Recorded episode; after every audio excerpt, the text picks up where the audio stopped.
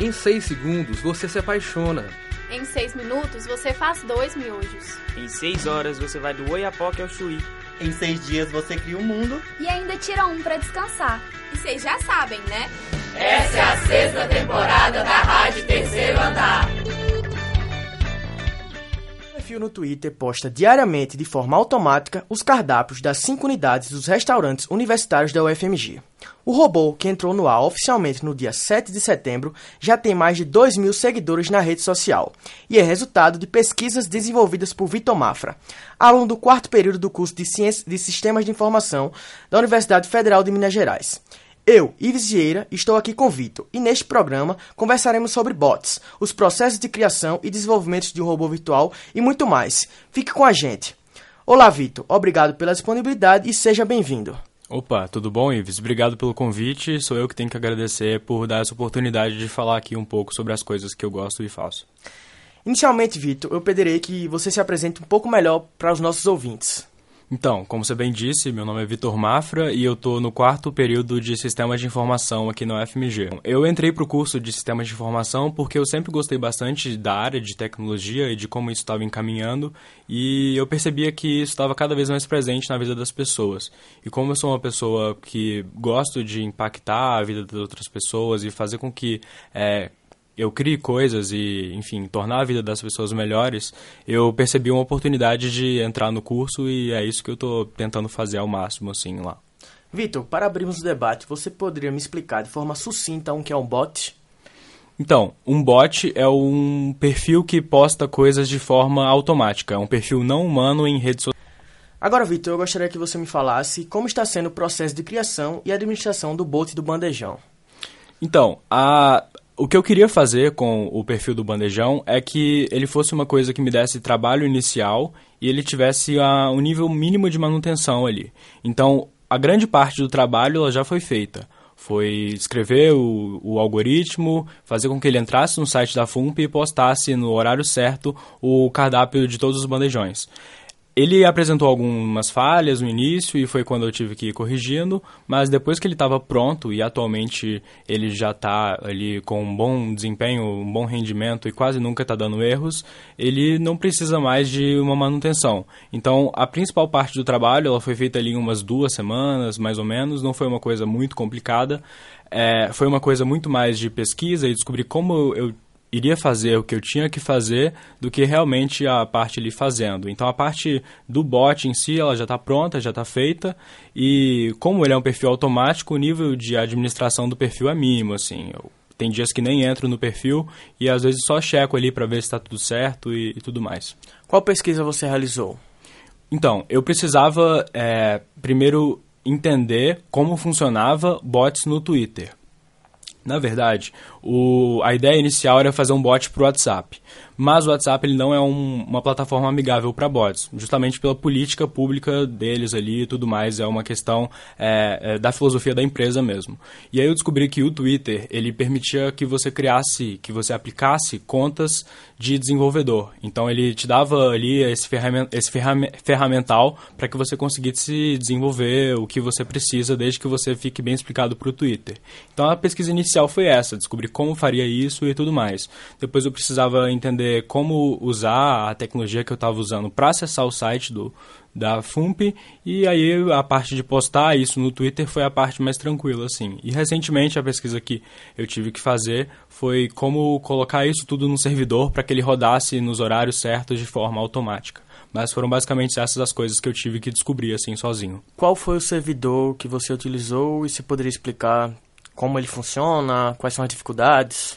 Então, é, um servidor é basicamente um, um servidor na nuvem é basicamente um computador de outra pessoa. Então, a Amazon ela oferece esse serviço é, de forma paga para empresas. Só que, como estudante, você tem vários benefícios para isso.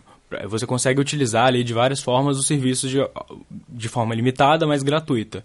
E eu consigo é, e eu consegui é, criar uma conta também de estudante também de desenvolvedor na Amazon Web Service, que é esse site que, que faz todo esse serviço, e foi lá que eu consegui rodar o, o robô. Então é, é um script que está rodando lá todos os dias, às 9 da manhã e às 5 da tarde, e é uma coisa que teoricamente é paga, só que eu não pago porque eu sou um estudante, é um projeto de estudante. Como é que o Python, acho que fala assim, entra nessa, nessa questão, entra nesse contexto de criação desse bot? Isso. Então, Python, Python, cada pessoa fala de um jeito, é assim mesmo. Inclusive é uma linguagem bem, colaborati bem colaborativa e bem é, acessível para a comunidade.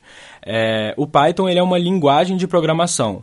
Então, ele assim, eu não vou explicar o que é linguagem para um jornalista, mas é, ele tem uma sintaxe ali e tudo mais, em que você é, consegue, dentro das regras dele, desenvolver um programa que o computador entende e pode executar de forma automática. Então, o Python ele foi esse meio que eu criei. Então, é basicamente a forma como eu escrevi o bot. E por que eu escolhi Python? Porque, já, como eu disse, a comunidade é bem colaborativa e já existem várias é, bibliotecas, que é como a gente chama, pedaços de código que a gente reutiliza, que já fazem várias coisas. É, então, por exemplo, existem, e isso são, são códigos também abertos, as pessoas se contribuem para fazer um código bem robusto e que possa ser funcional para vários projetos. Então, existe um deles, que uma, uma dessas bibliotecas, que é a TweetPy, e eu consegui usar ela para fazer os tweets de forma automática. Então foi uma coisa que eu não precisei me preocupar. Eu só precisei me preocupar é, em, como, em entender o que ela fazia para aplicar isso no meu projeto. Então, é, o Python ele me empoderou bastante nesse sentido, assim, com outras tecnologias que outras pessoas já tinham bem desenvolvidas e, e que já estavam bem robustas para que eu não precisasse, precisasse me preocupar com essas partes menores e mais em resolver o problema que eu estava tentando resolver. Ao realizar o, bo o bot do bandejão, qual foi sua principal intenção em realizar esse projeto? E quais foram as principais dificuldades nesse trajeto, nesse percurso? Então, a, a, o pontapé inicial, na verdade, foi eu queria criar uma coisa fora do curso. Eu queria criar uma coisa que estivesse fora ali dos exercícios da faculdade, em que eu pudesse aplicar os conhecimentos que eu estava tendo, é, que eu estava estudando é, com o, o, Python e tudo mais. Então foi uma coisa é, nesse sentido assim, não foi uma ideia é, é, que surgiu organicamente, foi uma ideia em que eu primeiro queria ter uma ideia para e, e aí eu comecei a pensar ali em um dia e junto com essa coisa que eu queria de poder ajudar outras pessoas e até mesmo me ajudar, porque o bot ele não tinha uma pretensão de, enfim, de ser muito grande e tal. É, se uma pessoa, e eu usaria o, o bot como uso, é, usasse, eu já teria bastante satisfeito. Então eu queria resolver um problema do mundo real, é, usando os conhecimentos que eu tinha obtido e obtendo novos conhecimentos para resolver esse problema. E, e, foi isso que eu fiz, assim, né, nesse sentido. E as dificuldades do, desse percurso? Quais foram as dificuldades? Se encontrou alguma dificuldade? Então, é, tiveram algumas dificuldades, sim, porque, é, como eu disse, cada problema é um problema diferente. Então, por mais que você tenha ali as tecnologias bem estabelecidas, você tem as particularidades de cada coisa. Então, foram nessas peculiaridades mesmo que eu tive é, alguns problemas, algumas frustrações, tive que tentar fazer as coisas de um jeito e depois de outro até que eu conseguisse chegar mesmo ali numa solução final e foi quando eu tive que fazer essas pesquisas para entender como criar um que a gente chama de crawler, né, que é um, um, script que faz de forma automática requisições para os sites para conseguir as informações dele. O site da FUMP, por exemplo, ele não é um site é, responsivo no celular, então isso quer dizer que ele tem algumas dificuldades ali também para que um próprio robô ali, né, para que o próprio script acesse. Então acho que foram essas as dificuldades assim, mas que eu consegui contornar é, estudando e pesquisando mesmo e tentando de fazer isso de outras formas como o bot é estudado dentro do, dentro do curso de sistemas de informação. Você já havia estudado isso? Algum professor já havia falado sobre? Você planeja fazer outros experimentos semelhantes a esse? Ou ir além do, do bot e fazer algo mais incrementado em outra rede social, algo do tipo? Então, assim, no curso em si, ele não é uma matéria, não é uma coisa que é até mesmo discutida. Até porque, não sei também, eu estou no quarto, no quarto semestre, né? Então talvez tenha alguma coisa ali mais para o final do curso, sim, com matérias mais avançadas, com aprendizado de máquina e tudo mais. É, mas eu sei que é uma pesquisa é, forte, que a UFMG tem, assim, forte na área. É, tem um laboratório de computação social lá no DCC, que eu sei que faz várias pesquisas sobre bots e tudo mais. É, inclusive tem um professor lá, o Fabrício Benevenuto, que ele pesquisa bastante a área do WhatsApp, foi um expoente assim nas eleições e inclusive é, foi coautor de um artigo no, que saiu no New York Times e que é, efetivamente depois alterou a política do WhatsApp de compartilhamento de mensagens. Então a, a UFMG em si, ela tem sim o seu pé ali nos bots e tudo mais, mas como o curso, pelo menos ainda no início, ele é uma coisa mais teórica e, e e é mais voltada para esse ferramental e entender mesmo a teoria da ciência da computação, é, não é uma coisa que eu tive um contato na faculdade, um contato direto. Foi uma coisa que eu sempre ouvi falar e tal, e sei que a UFMG também tem é, é, pesquisas nesse sentido, mas não é uma coisa que, como aluno, eu tive um contato direto ainda. Você citou o professor Fabrício Benevenuto, né, do Departamento de Ciências da Computação, da, do ISEX. Você chegou a procurá-lo? Você procurou algum professor quando você estava fazendo as pesquisas? Você teve algum auxílio de algum professor? Se sim, qual? Então, é, eu estou procurando ele, na verdade, agora, porque é, eu já tinha um interesse também de entrar no laboratório de computação social e essa, é, esse interesse meu em bots e perfis automáticos e em redes sociais é uma coisa que é, é, alterou também bastante a forma como eu queria desenvolver o projeto, fazer uma coisa com código aberto é, e, enfim, para conseguir explorar bastante isso das redes sociais. E eu não procurei ele durante o desenvolvimento, foi uma coisa que eu fiz, é, que na verdade eu estou fazendo agora, estou começando a ter um contato com ele. E é uma das coisas que eu planejo que me, me coloquem ali em contato com essa área da UFMG realmente que estuda redes sociais, o comportamento das pessoas é, dentro desses ambientes e perfis automáticos e como isso interfere na sociedade. É uma coisa que eu não tive durante o desenvolvimento do processo, foi uma coisa, até por ser uma coisa bem mais simples mesmo, é, que eu obtive um conhecimento ali com outros projetos de bots, né, esses bots do bem, assim, que são é, perfis declaradamente bots e que fazem tarefas que ajudam as pessoas. Tem a Operação Serenata de Amor, por exemplo, é, que tem um, a, Rose, que é um robô que avisa sobre gastos públicos suspeitos. É, tem um projeto também, eu não lembro bem o nome dele, mas que ele monitora é, o Twitter de candidatos e de, de deputados e de senadores e, enfim, de pessoas públicas na área da política e que também é, é, avisa para as pessoas quando esses tweets foram apagados, enfim, até para evitar um, algum tipo ali, né, de censura e tudo mais.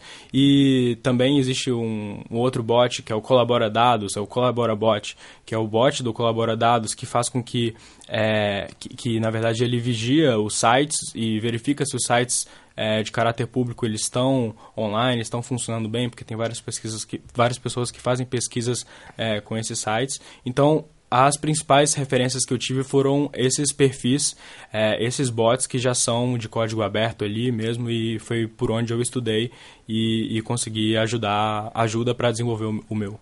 Você citou que tentou fazer algo fora do curso, mas agora trazendo para dentro do curso, você pensa em transformar essa sua experiência em um artigo científico ou até usá-lo na produção do seu TCC?